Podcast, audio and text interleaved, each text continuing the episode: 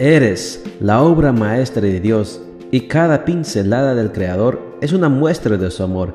Presentamos la lectura devocional para damas, Pinceladas del Amor Divino, escrito por Erna Alvarado Poblete en la voz de Ruth Vargas desde Estados Unidos para todo el mundo de habla hispana. Muy buenos días querida amiga. El Señor te bendiga y te guarde. Hoy es jueves 13 de mayo. El título de la matutina para hoy es Empatía en acción. Nuestro versículo de memoria lo encontramos en Mateo 9:13 y nos dice, Vayan y aprendan el significado de estas palabras. Lo que quiero es que sean compasivos y no que ofrezcan sacrificios pues yo no he venido a llamar a los justos, sino a los pecadores.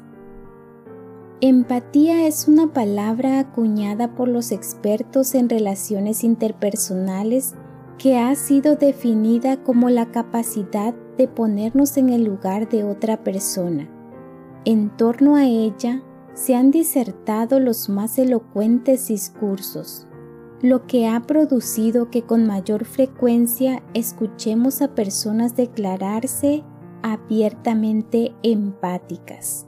Quien lo dice se reconoce como alguien capaz de ser sensible y cálido frente al dolor o a la situación del prójimo. Vivimos en un mundo frío, donde millones de seres humanos no solo necesitan que los demás se pongan en su lugar, sino que realmente alguien haga algo por ellos.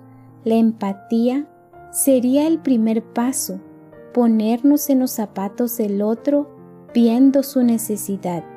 El segundo paso sería la compasión, hacer algo al respecto.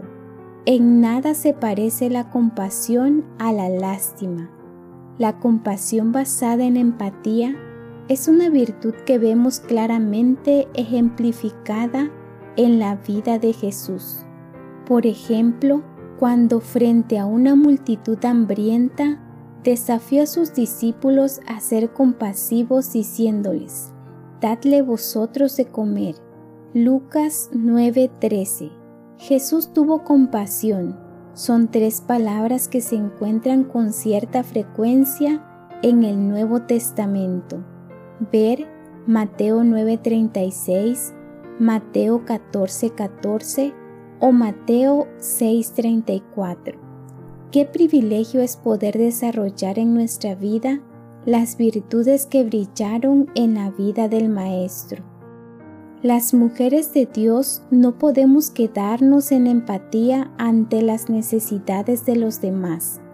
Hemos de hacer algo por ellos. La fría indiferencia no puede ser la vestimenta de nuestro corazón. La compasión debe caracterizarnos, esa compasión que extiende la mano para ayudar, no para juzgar, que se priva de un bocado de pan para darlo al que no tiene que comer. La compasión viste al desnudo y alimenta al hambriento. Se necesita en los barrios pobres y también en los ricos. La necesitan las mujeres, los hombres, los niños y los jóvenes.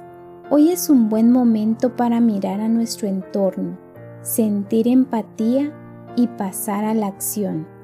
Al mirarte al espejo de tu propia existencia, busca más allá de la empatía, busca en ti la compasión. Ese es el reflejo que proyecta la auténtica mujer cristiana.